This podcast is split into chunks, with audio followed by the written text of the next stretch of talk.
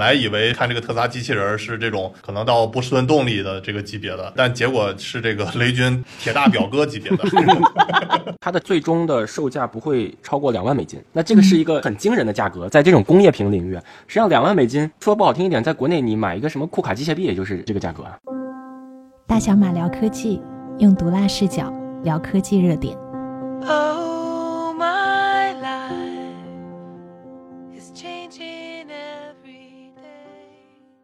每周幺三 K 热点，我是小丹妮。我是大卫，我是电动艾玛，好，我今天想先问一个比较私人的问题啊，我看最近大卫你去硅谷出差啊，能不能给我们讲讲外面的世界现在怎么样，乱不乱？乱乱别出来，都待着，老是待在家里，不要出来。你你们想听我说哪个版本？想听真实的版本。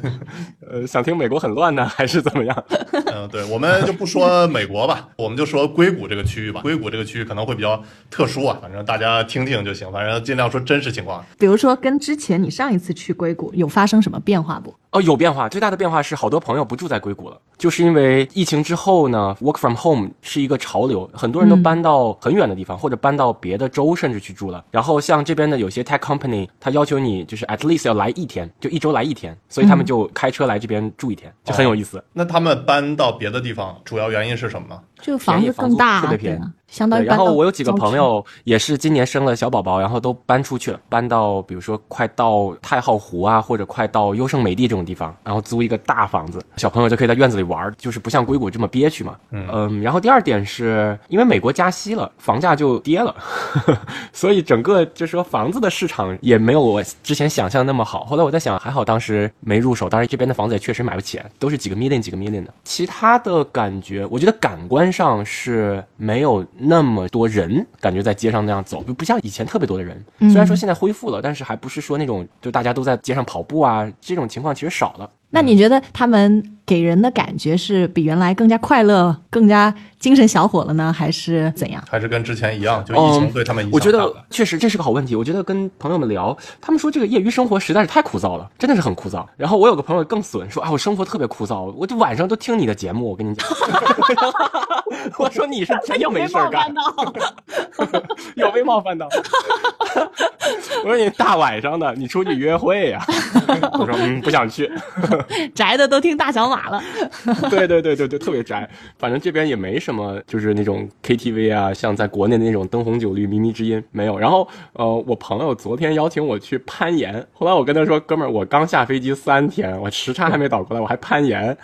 对，就是这些运动吧。哎，那他们这么无聊的情况下，特斯拉搞了一个自动驾驶的春晚，会不会让硅谷的人嗨一嗨？也是小众，就是硅谷也不是铁板一块，就是硅谷的华人也有不同的圈子，而且也不是都搞 AI 的，还有搞传统的软件的，搞各式各样的，包括生物啊，包括制药啊，很多领域的。其实也不是每个人都这么关心大公司。我昨天去喝咖啡，跟一个朋友，他之前在一个中国在美国的大厂，后来他就跳到一个 startup 了，就是十个人。对，说到这里也是很有意思，就是我在跟他们介绍我们公司的时候，我会说我们公司有多少人，啊我们公司有三十多个人。他们说哇，好厉害，你公司三十多个人了，那真的是不容易。但是同样的这个话，如果我在中国说，大部分人会觉得说你们公司才三十多个人，他会这样想。但实际上，三十个人在硅谷来说是一个小具规模的公司，就是作为一个 startup 来说，都是十个人，呃，可能二十个人。因为当然这边的工资也贵啊，就是 living cost 也高，嗯，但是不会像国内你得到是完全不同的答案。我记得特别逗，有一次在国内去跟一个国产车的主机厂的副总裁去聊，他们就说你们公司作为一个自动驾驶公司啊，我觉得技术各方面有亮点。哎，你们公司多少人来着？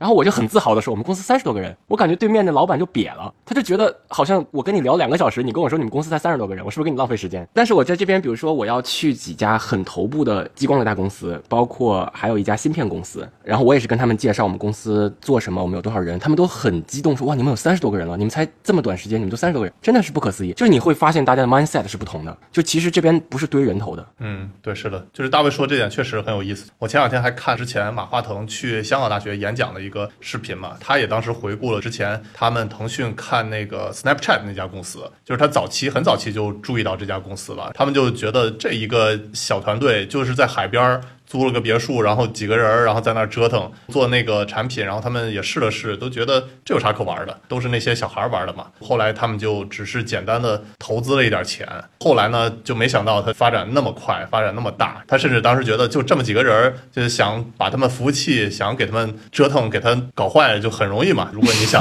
狙击他们的话，但是就没想到就这几个人做出来那么大体量，后来就估值几百亿美金了嘛。然后他们就后悔当时没有重金的投入或者是关注这个领域，所以这个其实也是体现了不仅是那个国内一些普通的投资人，甚至到马化腾这个级别也都后悔过当时看这些美国的小团队有多大的能量能起来。对对，确实要用不同的 mindset。昨天我跟一个朋友去喝咖啡，然后他就很激动的说，他逃离了一个中国大厂，然后加入了一个 startup，只有十个人，其实是解决自助餐的食品浪费问题的，就是用 CV 的方法，啊也很有意思。而且聊到最后，这几个朋友都是以解决人类的一个问题就觉得很有意思，而不是说这个能赚多少钱，然后怎么样，就是完全的，我觉得 mindset 是不一样的。所以为什么我其实我也更加理解了北加州作为这个美国蓝色的左翼大本营，它有它的得天独厚的一个基础，就是因为实际上生活比较富裕，硅谷这个地方的这种普世的人文气息比较多，所以更加在乎能给世界带来什么，比如说环保的，比如说平人权方面的，比如说女性地位的，比如说帮助少数族裔的，帮助残疾人的，就大家特别在乎这些东西，甚至是你看我刚才跟你说这边吃素嘛，就是你去一些咖啡店，它上面有专门那个给素食主义者的，他会把这个标榜出来，然后素食主义者也会说，你看，就是我们这种生活方式是为地球节省了很多能源的啊，不拉不拉不拉。哎，但我有一个问题，你们刚才说在硅谷这边，他们不是看人头，那不是每一个人都那么懂技术嘛？那当比如说投资人也好，其他人也好，他想迅速的了解你这个公司到底是有多 establish 有多厉害，那他会看什么呢？就比如说我们可能这边会看人头，看你的 revenue，看 whatever，那他们美国会主要看什么呢？其实我觉得这个地方是很少有抄作业的现象的，嗯哼所以你这个问题，我先用中国的那套逻辑先回答你，就是嗯中国的大部分投资人呢，其实会觉得对标一个美国公司，对就是说这个公司在美国有了，那在中国，那你差不多的团队，对吧？我也能照着它做出来。美国这边实际上是，我觉得它是赌一个概念，就说这个概念能不能行得通，然后你们这帮人是不是做这个事儿的料？你的 track record 倒不一定是多么多么重要，但是你的方法、你的想象力各方面要在线，倒不是说一定要什么八个全明星博士，然后全 Stanford、MIT 的才能做这么一个企业，倒不是这样。但是大家要有意思，就是你的想法可以执行下去，这个跟中国也是特别不一样。因为在中国整个 VC 行业，其实他也不太相信，就是说中国能有马斯克这样的人，对吧？就是 honestly 他不太相信，他更多的是一种保守型的打法，就是那我不能相信你的人格或者你的想象力，那我要相信你的学历，对吧？或者一个学历不够，我要相信你们 N 个学历，这是一种保守型的打法。但是硅谷这边是一种进攻型打法，或者说，如果中国真的有马斯克的话，他不会只有一个马斯克，他很快就会有五个马斯克。这个这个问题你把我问住了。我记得之前有一个省搞了一个大基金，说要培养出一千个乔布斯嘛什么的。对对对 就像我这种人，在中国已经算是你说企业家当中的一个另类，或者说是另类当中的一个企业家，或者发明家当中的怎么样？他不是一个非常能让很多投资人马上给你放到一个框里的。然后比如说 David 是一个什么样的人，他很难有的时候摸得住，因为他会觉得说你又能说会道，然后你还做企业，然后你还要当个发明家，好像这些事情在他的认知当中就一件事儿只能有一个人，但不能说同时放在很多人身上。还当小主播，啊，对，还当小主播。嗯，我觉得，当然这个也是跟美国的文化和他的大学教育有关，因为他比较散养，所以散养出来的人，要不就成才，要不就往下掉，他是非常 diverge 的，就是要不就行，要不就不行。那中国是比较都是六七十分，我们今天聊一些私密话题啊，聊的比较多，正好是跟大家分享一下，绕的国庆节特刊是吧？对反正大家放假。对，反正大家那个都在家里闲着没事儿嘛，然后晚上都听大小马。晚上都听大小马，对，真的这个把我惊呆了。行，那我们今天回归主题啊，你看马斯克都把特斯拉大本营搬到德州嘛，但是这次的特斯拉 AI Day 还是在 Palo Alto 去举行的嘛，回到这个硅谷了。主要原因呢，就是它这个 AI Day 的目的啊，并不是发布一个什么特别牛逼的产品，我觉得最主要的目的还是为了招人嘛。你看这个发布会里头也都是反复提到了，大家如果对特斯拉机器人感兴趣的话，可以投简历什么的。那我们今天第一个主题呢，就聊聊特斯拉 AI Day 的这个机器人啊，到底怎么样？其实我看这个发布会刚刚完事儿的时候，大家就是一片批评嘛。就我们之前开玩笑说，小米的那个机器人出来以后，就是走路那个姿态没有十年的脑血栓都走不出来这个步伐。但是你看特斯拉的这个机器人啊，你光看它两年脑血栓，我觉得不止两年，我觉得至少也得整个八年的，甚至更多年的这个脑血栓。我看了，我觉得有点像我八十八岁高寿的奶奶和临终前的英女王，就是只能挥手不能走路了，已经。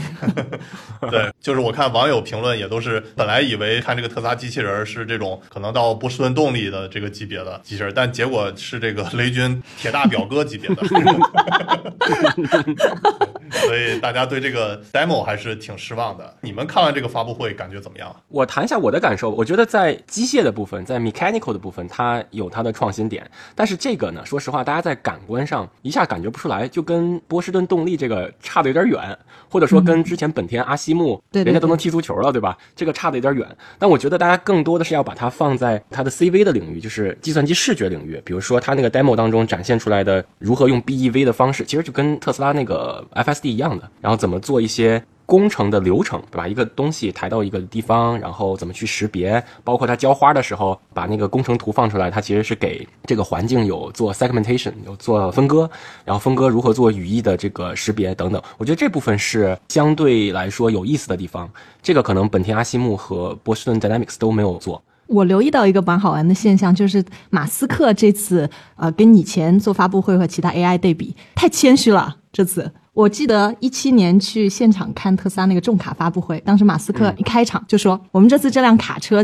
只能用两个词来形容，就是 bad ass motherfucker，屌炸天的牛逼。”然后你再看他这次开场那个话语就很朴素，他说：“呃，上次那个机器人呢，我们就是搞了一个人去假扮成机器人跳舞，跳尬舞啊，这次进步不少了。哎，但你们的预期也别太高哈。对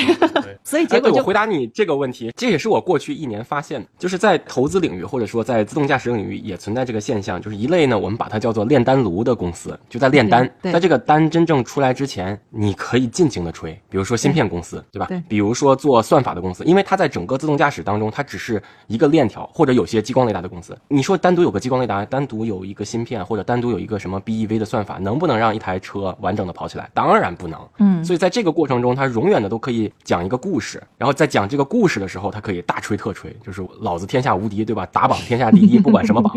但是等这个车要出来的时候就怂了，就像这个机器人它真的出来的时候，这个时候就容易怂，因为它是一个 final product，就是任何人哪怕不懂芯片、不懂算法、不懂什么雷达，他可以坐在这个车上体验一下吧，对吧？你这个车怎么让我头晕呢？那我虽然不懂，但是我感觉不好，这就是炼丹的公司和做产品公司的最大的不同。当然，这个我们其实在公司层面来说，就是你是个做 demo 的公司，还是一个做工程的公司？就是做工程的公司实际上是非常严谨的，就是不能 bluffing 的。但是做 demo 的公司你是可以经常 bluffing 的。所以你看马斯克也是这样的，他有他 bluffing 的一面，他也有他就是怂的一面。对他这次怂的把油管上的评论都关闭了，我感觉是第一次特斯拉发布会视频关评论的。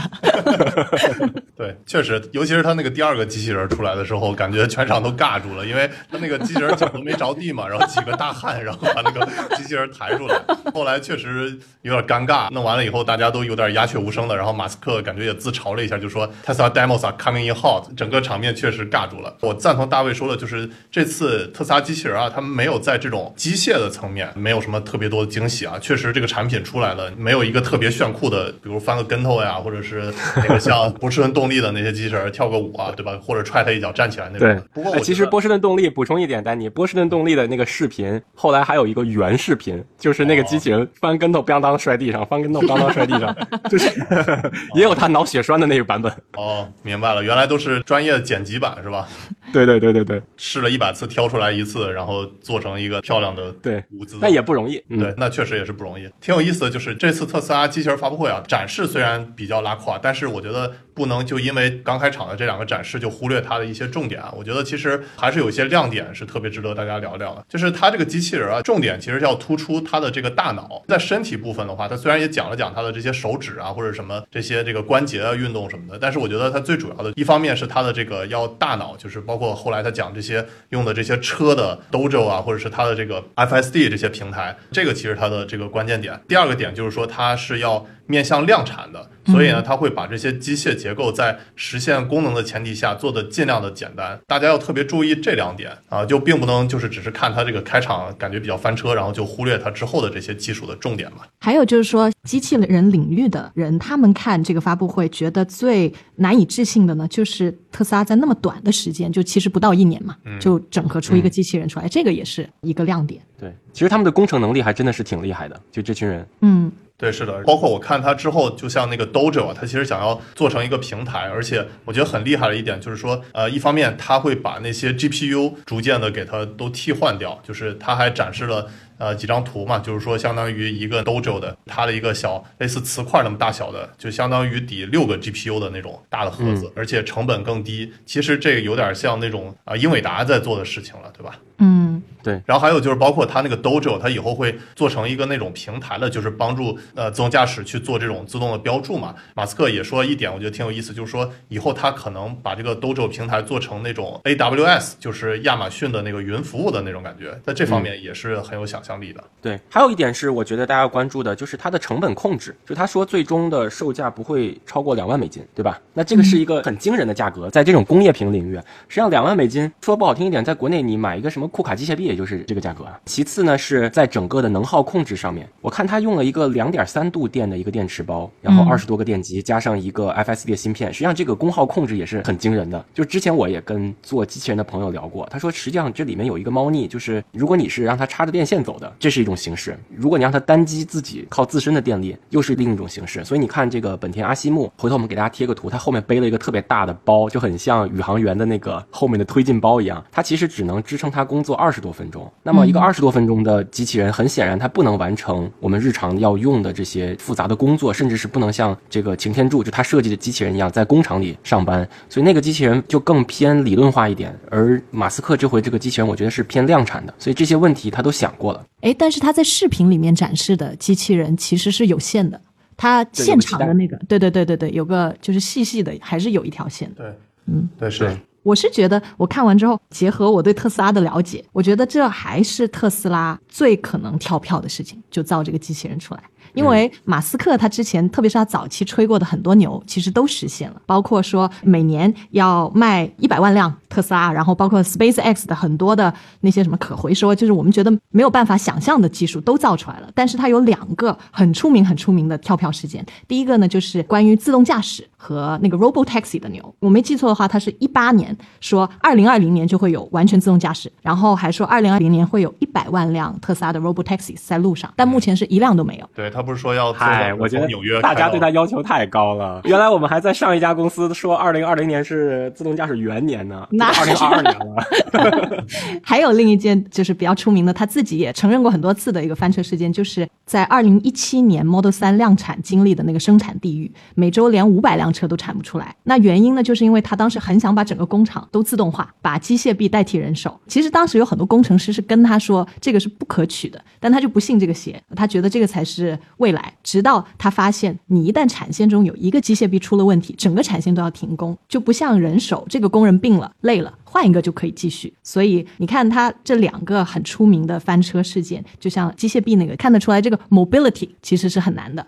第二个呢，就是它自动驾驶，那也是他们现在拿来说机器人能够做成的一个很重要的佐证。其实它也还没有就是证明出来，所以嗯嗯。嗯，对，就是不过大家也太着急了，我觉得这个确实回是回去回去这个确实是看的话，其实它的周期已经比当年可能十年磨一剑，现在是五年，然后变成三年磨一剑，现在两年磨一剑，大家都觉得慢了。实际上是我是的我们对它的期待太高了。包括他自己对自己的期待，我觉得有一句话就概括的非常好。他说，马斯克通常会高估自己在两至三年内能做出的东西，但公众通常会低估马斯克在五至十年内能做出的东西。嗯嗯。而且我记得就是之前 MKBHD 跟他专访过嘛，就是在工厂里头就说为什么当时那个机械臂就想把整个工厂都变成全自动化，全是机器人，但是没有成功的原因嘛。其实马斯克就举例就是说，呃，可能有一些动作对于人来说其实很容易就完成，就比如说剪一个电束，然后接另外一个电束，你其实眼睛看着，然后把两个电束怼在一起就行了嘛。但是这个对于机器来说其实是非常非常难的。然后但这次那个特斯拉的机器人啊，我看就还专门展示了就是在工厂里头捡一个东西，然后再放下去。其实我感觉啊，就有一点像那个逐渐的要去替代之前的遗憾嘛，就是因为之前确实是纯机械臂做不了的事情，是不是想用这个特斯拉机器人儿来去把这些人工的逐渐替代嘛？所以我举个例子，比如说我们要呃实现一个穿针引线的工作，只是为了去缝一件衣服。那么对于人来说，穿针引线实际上也不是件简单的事情，对吧？那对于机器来说更是不简单。但机器呢，它擅长做的是一个流程，就是说整个这个 process 它很擅长做，然后后面就是完全在 repeat 它之前的工作。所以即使是再牛的一个工厂，它也有一些工作是人要去做的。然后这一点我特别仔细的去观察了，像保时捷的工厂，还有甲壳虫的那些工厂，包括特斯拉，他们还是有些工序，就是必须得人拿扳手拧一下，人拿电焊机焊一下。那为什么呢？是因为他要把这件事情用机器替代，它的成本过高，或者说流程过于复杂了。所以即使是像擎天柱这样的机器人，我们把它设计出来，它也大概率是不会完成什么穿针引线去砸一件衣服，对吧？就是这些工作的，而是还是流程化的工作。嗯，你不能只看保时捷的工厂，你应该看看未来的江淮工 啊，厂。对，应该看未来工厂。对，反正我觉得就是在机器人这个行业吧，哪怕就是我们说特斯拉怎么吹牛啊，或者实现不了啊，或者容易跳票，我觉得整个这个机器人的行业还是特别值得大家关注的。然后，因为我看这个网友说的还挺有意思的，就是说相比无人驾驶只是替代司机。通用机器人儿这个市场空间可能是无人驾驶的这个市场空间要多个十倍啊、因为它可能就是替代全球数亿的劳动力。然后马斯克这个特斯拉机器人儿未来可能是不可估量。我觉得就是无论是否特斯拉能成功，机器人儿这个行业还是特别值得大家关注的啊。对的，对的，而且我特别认可它的人形机器人的这条方向，就是因为我们生活在一个人类的世界，所有的基础设施建设都是为人而设计的，所以不是为轮子设计的，不是为四足设计的，所以你要转换这个形态的时候，反而会遇到很多的问题。虽然看起来简单，但实际上在真正参与到我们日常生活当中，轮子也好，多足机器人也好，甚至是其他的形态，蛇形啊、八爪鱼啊，都会非常复杂。干脆大家就往山顶上奔吧，就直接做双足吧。嗯，对，而且我觉得特斯拉还有一点还是挺值得尊重，就是它跟很多行业内的公司都是在做的这个反方向的事情。就比如说在自动驾驶领域吧，我看最近特斯拉有一个新闻，就是说它要逐渐把那个超声波的雷达也都要就是直接在车上就砍掉了。之前不是只是在那个试嘛，就是说不用这个超声波雷达，然后只是用纯视觉的。最近他准备宣布，就是说要把 Model 3和 Model Y 的那个超声波雷达直接就砍掉，干脆就不放在车里头了。这个其实又更加省成本了。虽然就是说在这个过渡阶段，它会有一些功能暂时的关闭，就比如说自动泊车呀，还有前后控制啊，就是自动控制那些车移库啊什么的，就这些功能关闭。但是整体来说，我感觉特斯拉在这个成本控制方面又更进一步，而且在视觉方案这个领域就更进一步。感觉之后就是在机器人领域也可能会成为比较独特的一家公司吧。实际上，这个超声波雷达一个才十多块钱人民币，真的是不贵。就这个东西，你要说它贵，它肯定是不贵。所以它取消这个方案，大概率是有些别的想法，比如说它新版的放出来一一个叫 Occupancy Network，嗯，这个是什么玩意儿？就是我看到有一种说法，就是说这个东西其实是一个自动驾驶的里程碑，它又是在原来那种 Bird's Eye View 上面又上了一个台阶。对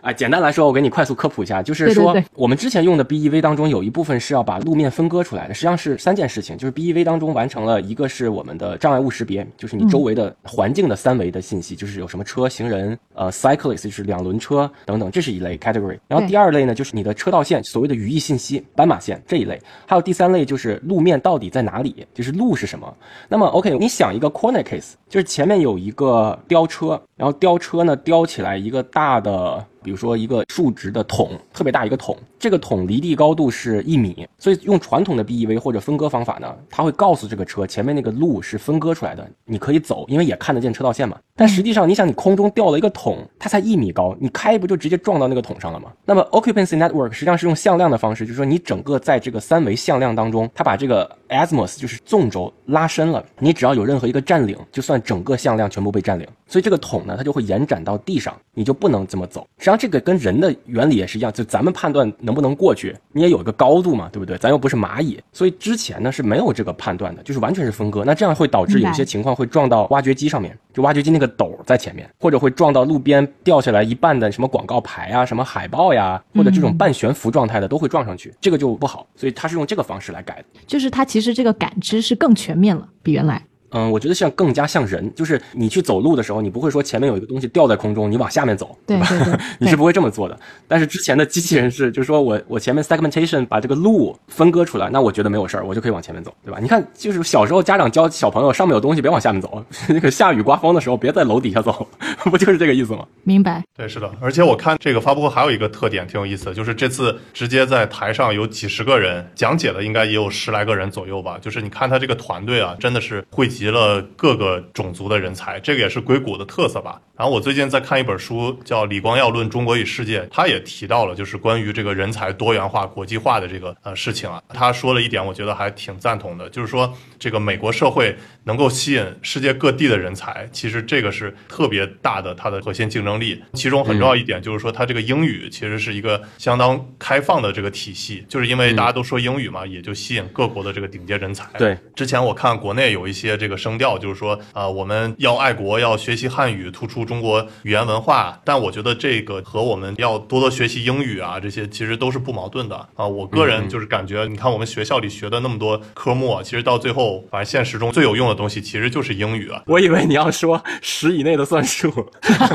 哈哈哈对，那个也很有用吧。包括李光耀他说，新加坡从第三世界国家跻身到第一世界国家，其实就是因为他把英语作为第一语言，然后又把这个汉语作为第二语言。啊，我说这个意思当然不是说就是我们不用汉语啊，而且我也很支持，就是大家多多去向老外去传授这些汉语学习技能什么的。但是我觉得同时的话，我们还是要特别注重这个英语学习，然后这个其实也是非常重要，吸引国际人才一个很重要的手段。然后你看这次特斯拉，就是感觉各种中国小哥、印度小哥、华裔吧，然后还有各种什么墨西哥小哥啊，反正你看这个台上，整个就是感觉是一个民族大融合的这个感觉，所以我觉得这点还挺有意思的。我之前听过一个段子，就说全世界讲的最多的语言不是中文，就是不是汉语，而是不标准的英语。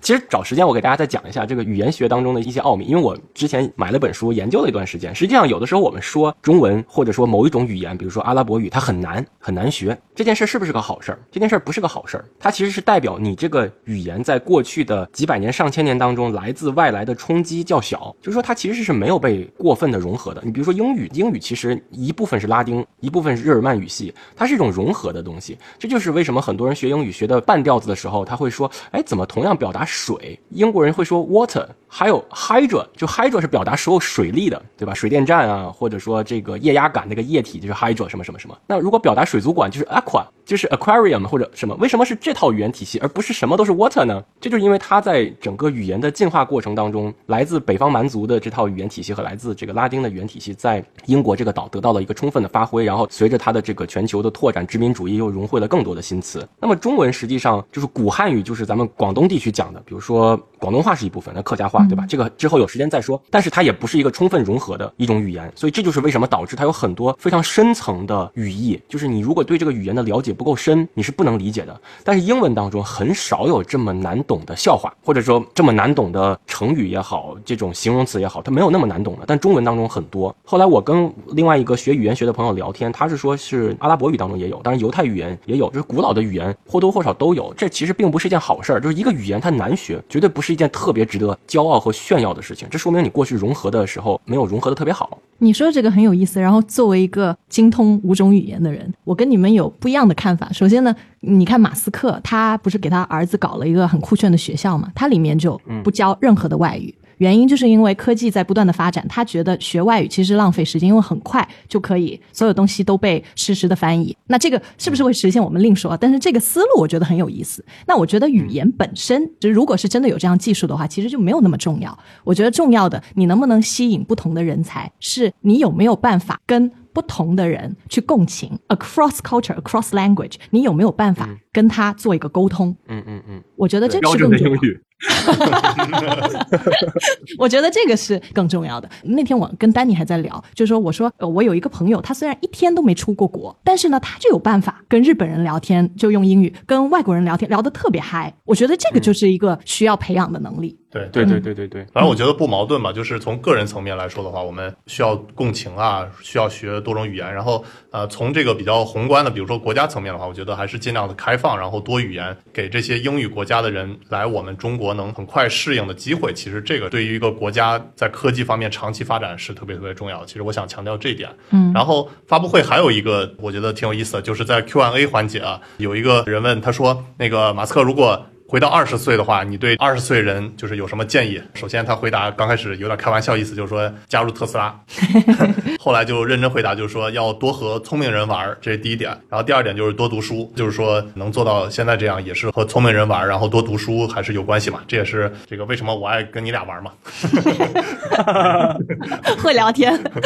最后一点其实还让我挺意外，他就说要不定时的 enjoy the moment，smell the rose。没事儿的话就是要休闲一下嘛。然后比如说他他举例，就之前在做火箭的时候，在一个岛上，风景特别美，但是光顾着忙工作的，然后他觉得哎后悔当时怎么不来一瓶冰镇啤酒嘛？你适时的放松一下，享受一下，其实没有关系的。这个回答还挺好玩的。你说的这一点，我补充一下，我有一次去 Uber 去找我朋友，他刚好带着我转一转，他们是有啤酒供应的，就是上班的时候可以喝啤酒，就下午的时候可以喝啤酒。我就问他为什么，他说嗯，这个时间点了，那喝点啤酒多浪漫，写出来代码对吧，都在飘的。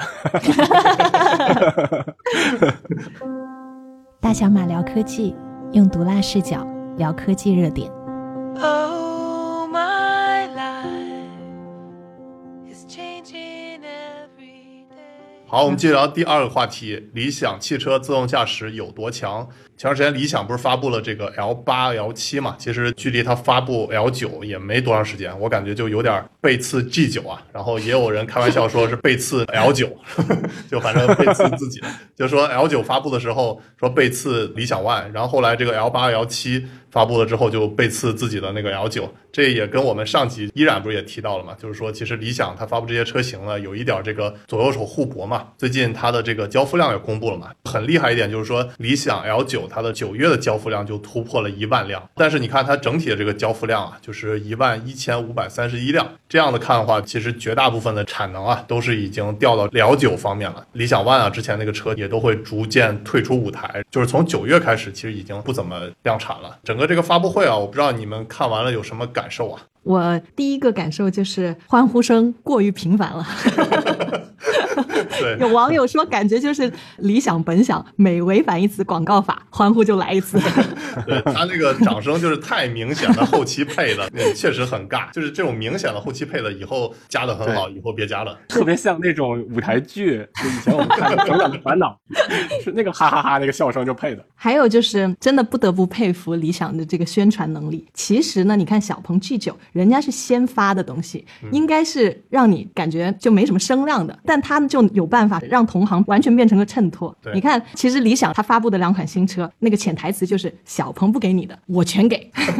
他的那个话语，你看他说，在同样提供四轮驱动、空气悬架、导航辅助驾驶等等这些配置下，竞品的起步价就要超过四十万，相比竞品理想 L7 Pro 的配置就可以算顶配了。简直就是小鹏 G 九直接报我身份证号嘛！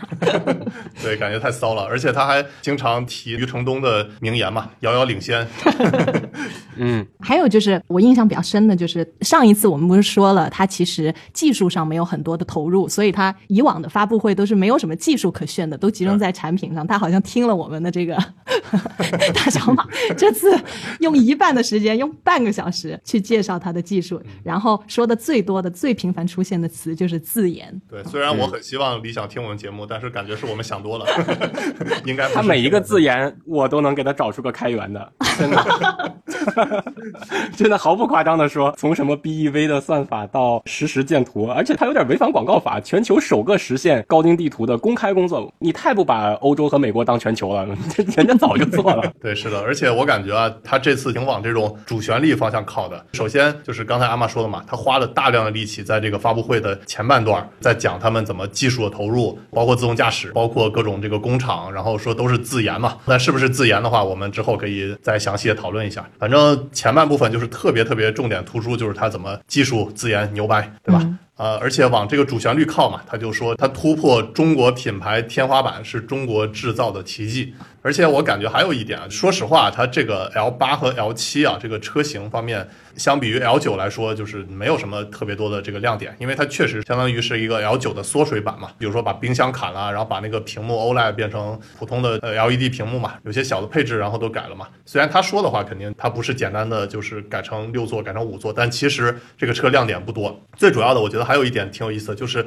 他说这个理想嘛，它整个品牌有三大坚持。坚持核心技术自主研发，对吧？这个到底是不是自主研发，我们之后讲。然后第二个坚持就是坚持自主掌握生产制造。最有意思的是第三个坚持，他又说坚持所有的配置标配。那结果就是大家也都纳闷了，他为啥这次这个 L 八出了一个 Pro 版本，然后又出了一个 Max 版本？不是说所有的配置都标配嘛？大家就感觉有疑问了。后来那个理想汽车公众号也发了一个，就是说这个发布会之后大家经常问的问题，其实就是刚才我说的那个问题：为啥你们说全部标配，但结果同一车型还有 Max 和 Pro 两个版本？但我感觉哎，我昨天在那个跑步的时候，就是因为今天咱们接下来还要聊那个 Lucid，叫 Lucid Air，我就路过，我说哇，这个自从苹果以后，有四个词是被全人类误解最多的，一个叫 Pro，一个叫 Plus，一个叫 Max，一个叫 Air，你根本就不知道它是个啥，你 Air 个啥？你那么老大个儿，你对吧？这我真的是很难分清楚。然后理想汽车官方回答，其实我感觉回答跟没回答一样，他就说了一些配置，这些都是理想 L 八标配。然后他又说，在智能驾驶和智能空间层面，结合用户对智能化的不同需求，我们推出了 Max 和 Pro 两个版本。那我感觉这个回答人家的问题是你不是说全部标配吗？怎么又这个说了半天，又是分成两个版本？这其实有点这个答非所问嘛，其实有点牵强。所以这点也是跟他之前宣传各种的都是满配，然后都是这个全部标配有一些冲突。哎，Max 跟 Pro 谁更 Pro 一点？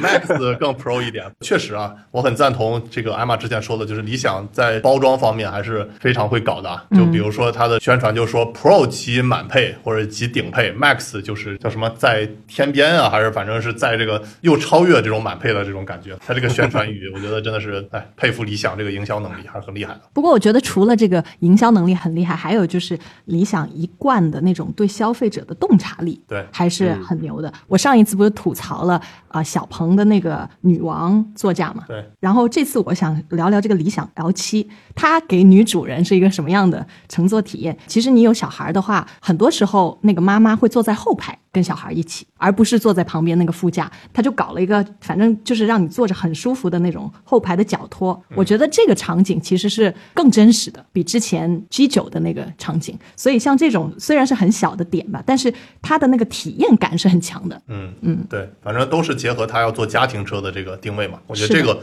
确实很厉害。然后包括美团王兴啊，最近发了一条这个就吹理想的嘛，之前我们聊过，就是美团其实是重磅投资的理想，包括王兴他个人也是重磅投资的这个理想嘛。其实之前理想遇到最大困难的时候，也是相当于王兴、美团救了他们嘛。然后他就说，过去二三十年中国的这个高端车市场领导者一直是 BBA，然后接下来两三年就要看李卫华了。李卫华就是理想、未来和华为啊。然后说不管哪家赢，中国都会赢。这里头就没有提到小鹏嘛，就是虽然这个小鹏之前这个车均价没有上三十万，或者是不算这种特别的高端车市场，但是人家明明刚刚发布了一个 G 九嘛，要突破三十万到四十万的这种级别了，结果把小鹏给排除出去了，所以我觉得这个还是挺有意思的啊。而且这次理想它挺有意思的，就是它之前理想 ONE 是占据三十万以上的市场嘛，他说自己是这个遥遥领先的第一名嘛，有点 Q 到这个于大嘴。他这次理想 L 九其实突破四十万以上，这个确实是很厉害，而且他在这个发布会上就是说各种第一嘛，说什么 BEV 前融合算法，然后各种什么行业领先啊，又是什么三 D 视觉跟踪第一嘛。之前我们也聊过，就是说理想其实在这个研发投入，相比于未来小鹏啊，或者是包括这个华为来说，它都是相对来说比较落后的，而且它的这个车毛利率比较高的话，就是给这个大家的这个配置，说实话就并不是一个特别领先的水平。但是理想很厉害的，就是说它能让人感觉很值嘛。我想起来上一集依然说的，连洗衣机都要给它塞进去。下一辆车塞洗衣机，对吧？我觉得可以重点聊聊，就是说理想它宣传的就是全站自研，包括它这个自动驾驶嘛。之前其实它投入也很少，理想它自己也在微博上说过，就是说这个公司创办初期嘛，就是它自己的个人融资水平太差太差太差，连用三个太差，就是说有限的资金并不能支持开展智能驾驶的技术自研工作。但是说后来理想汽车上市了之后，就有根本的转折。其实你看它那个第一代这个理想 ONE 的时候，它确实是在智能驾驶方面就是比较落后的。我之前还参加过，就是跟那个理想他们高管面对面的这个活动嘛，啊，我还提出了一个问题，就是说。当时那个理想 ONE，它甚至侧向的那些配备都是不全的。但后来就是在理想 ONE 改款了之后，它有一些改善。但其实它的智能驾驶的这个水平啊，还是相对来说，在魏小李加上华来说的话，还是比较落后的嘛。但是我们从发布会来看的话，其实它会重点宣传它各种 AEB 啊，然后在 BEV 算法都是第一啊什么的，就类似这种的宣传。那大卫，你作为自动驾驶从业者，你对它这个宣传怎么看？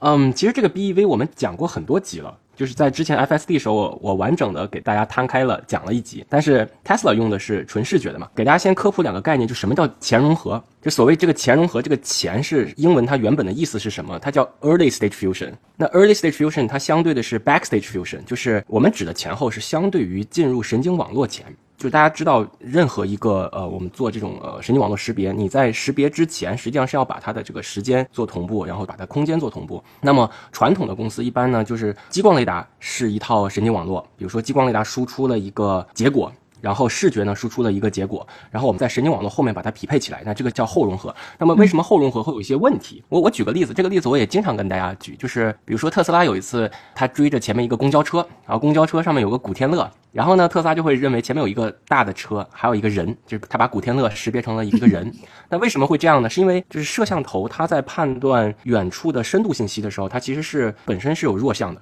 那么激光雷达呢？如果是打在这个公交车上，其实就是一个平面。那么激光雷达的结果基本上给出来的也就是一个公交车或者一个平面，基本上是一个大的方盒子，一个 box。那么我们在做后融合的时候，嗯，有的时候会觉得，那任何情况下一个 force positive，它即使没有人，但是出现了人，我们也会默认为那这个的优先级比较高，我们也会让车停下来，或者说让前面这个人他在我们的可视化当中体现出来，以至于参与到我们后续的这个 planning 的算法当中。但是这样会造成很多的误触，就是非常多的误识别，所以这个车它的顿挫感就很强，有人没人，有人没人，它就会不停的停，这是后融合的问题。当然，在业内我们解决后融合的方法就是不断去寻找 corner case，然后一个一个把它解耦。那么还有一种方法，其实这个方法最早都不是国内的这些公司提出来的，实际上是一家以色列的公司叫 Vaya。然后我过几天我去以色列也会去这家公司，然后它被一个加拿大的公司叫 LeddarTech 给收购了。我们跟这个 LeddarTech 最近在合作，也是在做一个新的算法方面的合作。那么其实是 LeddarTech 把这个 Vaya 这个公司发现了，然后把它收购。那 Vaya 最早提出来的就是如何在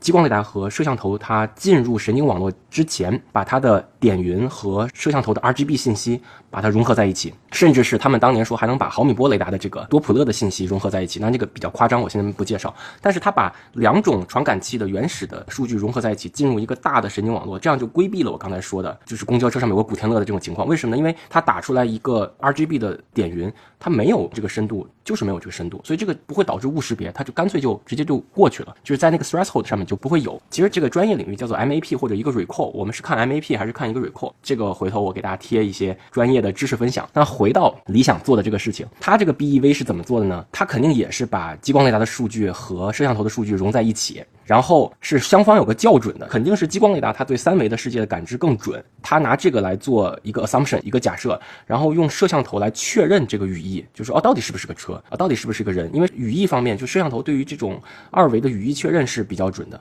那么至于说 BEV 整个这个大的概念，我刚才在上面一个话题也讲了，它会同时做几件事情，一个是啊时间、空间、时序，把这些事情做完。那为了解决的事情呢，就是我周围的障碍物，我实时生成的这个 segmentation，就是我跟路面的分割，还有我一些显性的语义，比如说车道线、双黄线，这个前面的斑马线等，如何把它抠出来，这个都是在一个 BEV 上面要去完成的。然后它这个发布会当中还有一个地方，就叫做他说全球首个实时构建高精地图的公开工作，实际上这不对的，就在这个领域有非常多的地图公司，比如说德国的，然后日本的、美国的都在做实时建图，而且都是那种众包式的实时建图，就是一个车上那些 taxi 上面给你放一个摄像头就可以实现这种类似叫视觉高精地图的这个众包工作了。它这个高精地图呢，实际上也是视觉的，但是我从它的这个 slice 当中没有得到更多的信息，应该也有激光雷达稠密点云的参与。对，就是理想，他这次说自己是这种多传感器前融合 BEV 算法嘛，然后包括我看最近那个非凡的 R 七嘛，它也是说自己是搞这种全融合支架系统，就是说其实是把这种前融合和后融合两个步骤就是同步进行的。之后我们可以就结合 R 七的话，这个我们可能再做一期节目嘛，给大家再仔细详细聊聊这个前融合后融合到底有什么区别，包括这它那个概念就是把前融合的结果再用激光雷达再做一次后融合，万变不离其中，永远都是要有一个 assumption，然后再有一个确认，去帮他再确认一遍。对，是的。其实我一直没有买理想汽车的一点啊，就是我感觉啊，就是说它的这些宣传吧，都是还有待再去考证一下。就比如说啊，嗯他宣传自己就是出了这个芯片嘛，对吧？他说了一个自己搞了一个这个碳化硅的芯片，然后他说都是自研的嘛，说是这个第三代半导体碳化硅车规功率芯片。其实我们之前也都了解过，就是说理想它在这个研发投入也没有很多，而且也没有做很久。然后我就在纳闷儿，它怎么这个芯片就这么快就搞出来了吗？然后我就继续深扒这个信息啊，我就发现了，他前段时间不是理想汽车成立了一家公司嘛，专门就做这种半导体生产的。是在这个江苏的苏州高新区，我又仔细扒这个新闻啊，我就发现这家公司呢是理想，就是他的这个公司叫车和家嘛，和那个叫湖南三安半导体公司，就是这两家公司是联合成立的。所以呢，我是深度怀疑，就是说这个芯片到底是不是理想他们完全自研的？我感觉就是应该是那个湖南三安半导体他们做的，然后只不过是他们有一些合作，所以就相当于拿出来，就是在发布会上宣传了一下。而且我还查出来，就是这家公司三安光电，其实在之前就宣传过，就是他做出这个第三代半导体。我觉得啊，就是说到底是不是自研，这个就理想宣传的时候都是要去画问号的。不过理想它有一点，我觉得挺有必要，就是说它其实把国内的一些技术应用到这些自己的车上，包括之前的这个地平线芯片嘛，然后包括这次用这个三安半导体，就这些芯片用在自己车上，这个是一个创新。但是到底是不是自研，我们经常就去画问号，所以让我感觉就是理想它有时候宣传不是那么让人放心，总是还是需要让大家，比如说之前我们上集聊了它的这些车内的结构啊，包括它自动驾驶是不是自研啊，包括它这个车是不是逆向开发的问题，说白了就感觉不是那么实在，这一点也是让我有点担心的。这里面多讲一句，就是我觉得你跟消费者讲全部都是自己研发的，是不是真的能带来更多的订单啊？就是有没有必要讲这个事情？我为什么这么说呢？因为其实，在专业领域，大家总说啊，什么什么零部件有没有过车规，就是我们是很关心这个产品有没有过车规的。实际上，当我们真正去了解车规的细节的时候，它的门道是很多的。比如说，什么叫原则性车规？这个原则性车规也很有意思，就是你用的所有的零部件如果都满足车规，那你这个东西原则上就是满足车规的。哎，大家乍一听是不是觉得是对的呀？其实不对，就是你这么大的一个电路当中，如果这些元件是满足车规的，但不代表你组成的这个总成它就能满足车规。但是大家好像听起来觉得哦，那也是车规，实际上这里面就有一些认知的差异。那我们作为专业的领域的人，姑且都有一些认知的差异。那假设我作为一个消费者，你说什么叫全站自研？这个全站包括 哪个全站？这个是很绕口的，也是我觉得消费者很难理解的，或者说这个方向的宣传是不是有一些问题？对，是的，而且我还专门在这个这个我们录节目之前，我还搜了一下全站自研到底定义是啥。其实我发现行内也没有一个特别明确的定义，甚至还有一些变体。就比如说领跑汽车，他说自己是全域自研，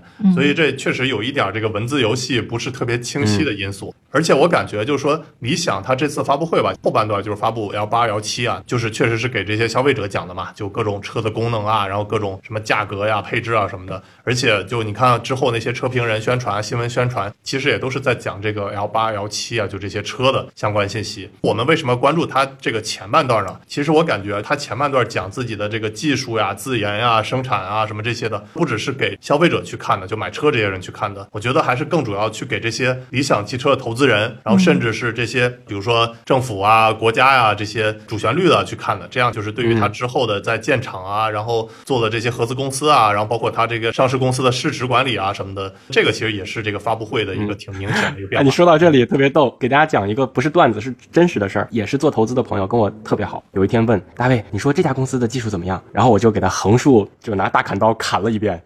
然后他微信上回了我一句：“哦，我刚投了。”对吧？你投了，你还问我个啥呀你？看看自己的大头有多冤。他其实是想从我这儿得到一个更确认的答案，但是实际上我的回答并不影响他的投资判断。相当于你问，哎，这个男生怎么样啊？说他横竖，说他不行，就啊，我刚跟他交往。这是我男朋友。所以我下次再回答这种问题，我会问你想听哪个版本？就像你们问我美国怎么样，你这你想听什么样的美国？对你的 callback 我们开头的这个问题了啊。对我感觉好多这个投资人都向你咨询技术问题啊，大卫，感觉以后你可能往这个投资人方向发展了啊。大卫点子公司，宇宙牌大卫点子公司。大小马聊科技，用毒辣视角聊科技热点。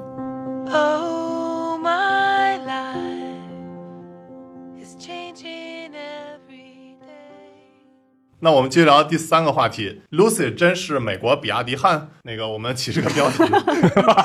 这个标题。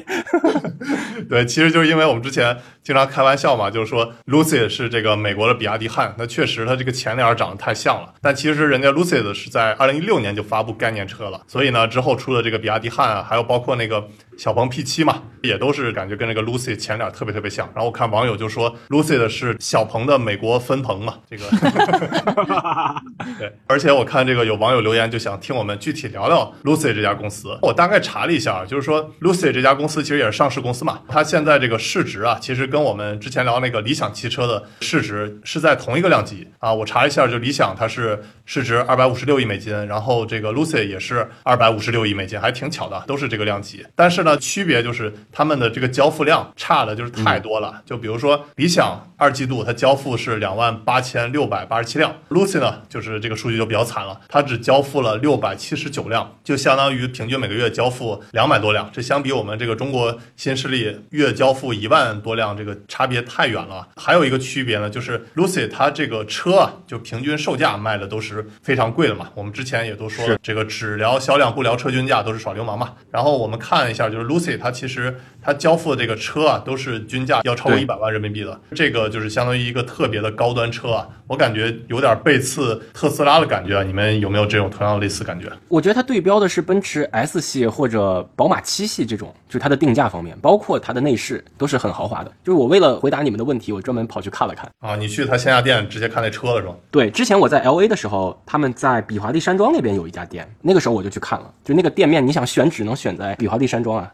嗯，都富人区嘛。对，哎，那你感觉它实车怎么样？看着用北方话说就是这车真瓷实，就是挺值那个钱的，特别瓷实，就感觉用料挺好的，里面的用料也很好。然后我重新去看了它这个发动机的这个介绍的一个小时的官方的视频，我是觉得真的挺有两把刷子的。而且这个创始人，我觉得他很有情怀，就真的要把这个车做好，而且完全抛弃掉 Tesla 任何的呃赋予它的光环，就是要从 Ground Zero 再打造一个车。对，是的，他这个创始人原来就是特斯拉的早年的高管嘛，然后后来，嗯，我我看新闻有传言，就是说因为跟这个马斯克理念不同，就是说他要坚持做高端车，但是马斯克要做这种低价的 Model 3、Model Y 这种车，所以呢，后来他就离开特斯拉，然后接受了这个沙特石油的风投，还有就是之前贾跃亭也投资过他嘛，后来就是为了要还债，也都是退出了，所以呢，这个车啊，确实还是很有特点的。而且我们之前也推荐过嘛，它其实在这个油管上有一个频道，直接他们创始人自己就给大家去讲各种技术呀什么的。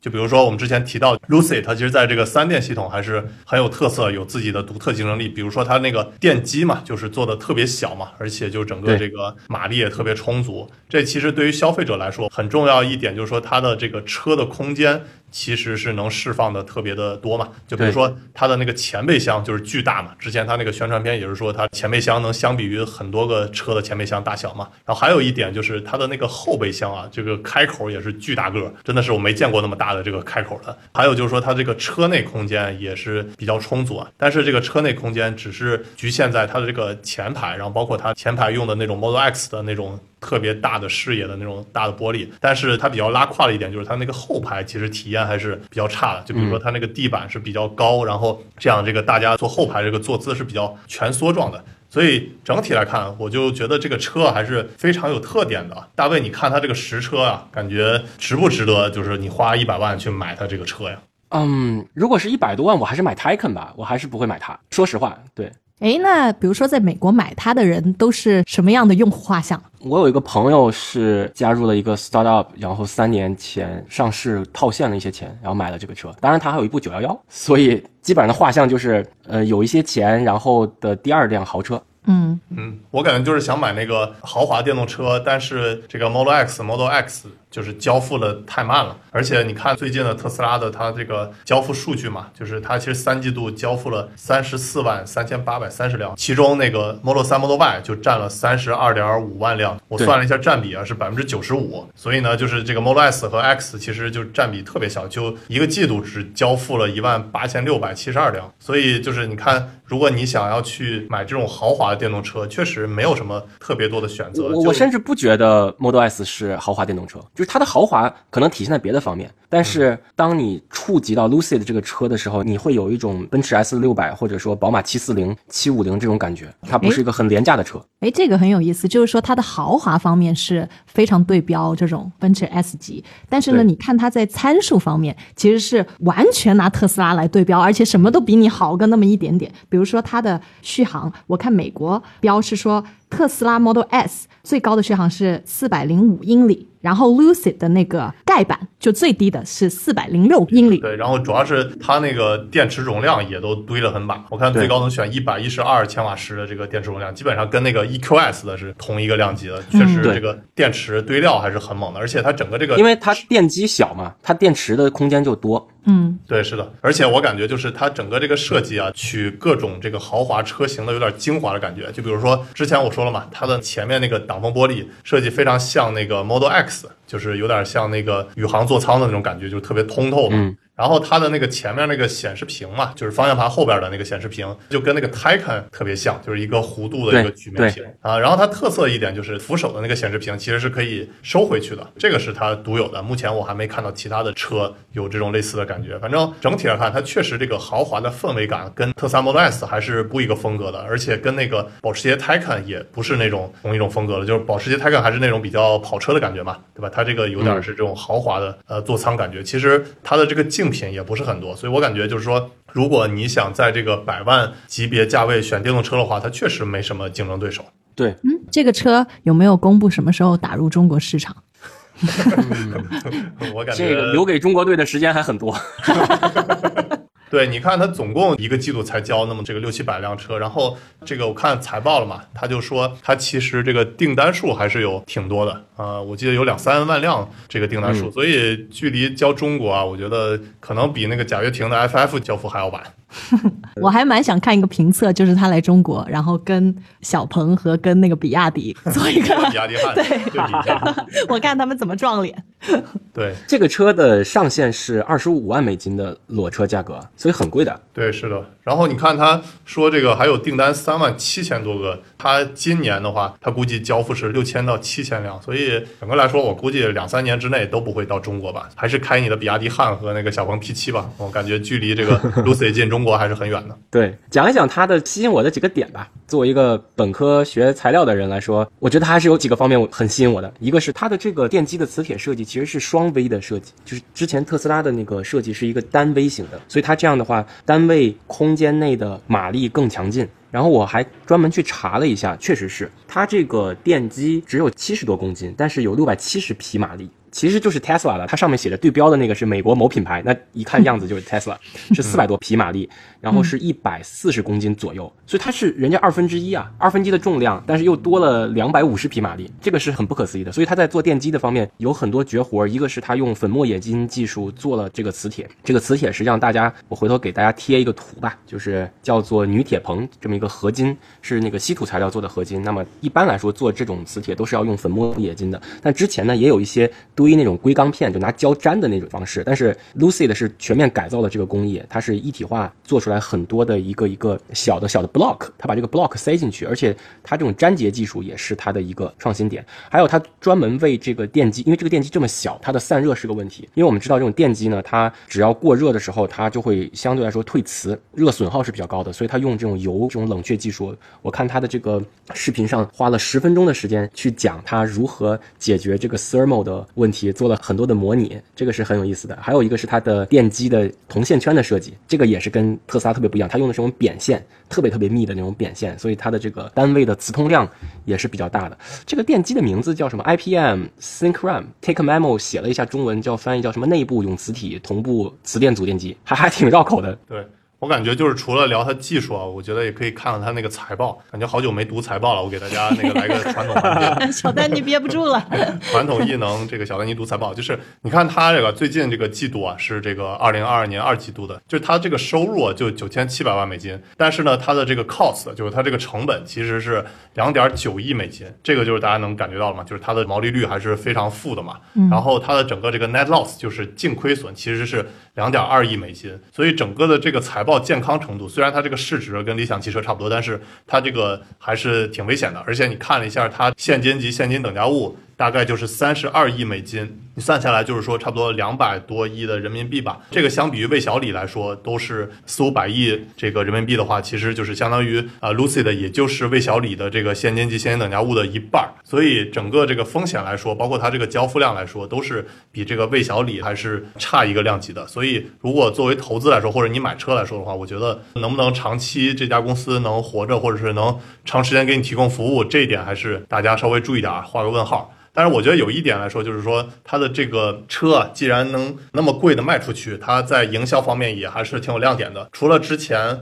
我跟大家说的，就是推荐大家关注一下油管的它那个 Lucy 的官方频道，有很多干货讲技术的内容。还有一点，我觉得它就确实很会包装啊。就比如说去它这个线下店，我不知道大卫你有没有看到，就是说它的那个车的颜色啊，都是那种加州的那些地方的那个配色，而且精确到就是经纬度精确到，比如说 Santa Monica 五点十一分，就是只在那时那刻的这个地方的那个颜色，所以还有包括它这个整个设计都是飞机的设计灵感、游艇的感觉，反正整体来说确实是很会包装的一家公司。呃，如果中国的一些新势力想要去学习包装啊、学习营销啊，除了看理想、看这种于大嘴遥遥领先啊什么的，我觉得也可以重点看看 Lucid。其实它这个整个设计都还挺高级的。是的，你还想听我们大小马聊什么科技主题呢？欢迎给我们评论留言，顺便点个关注，我们下期再见。Oh, my life is changing every day.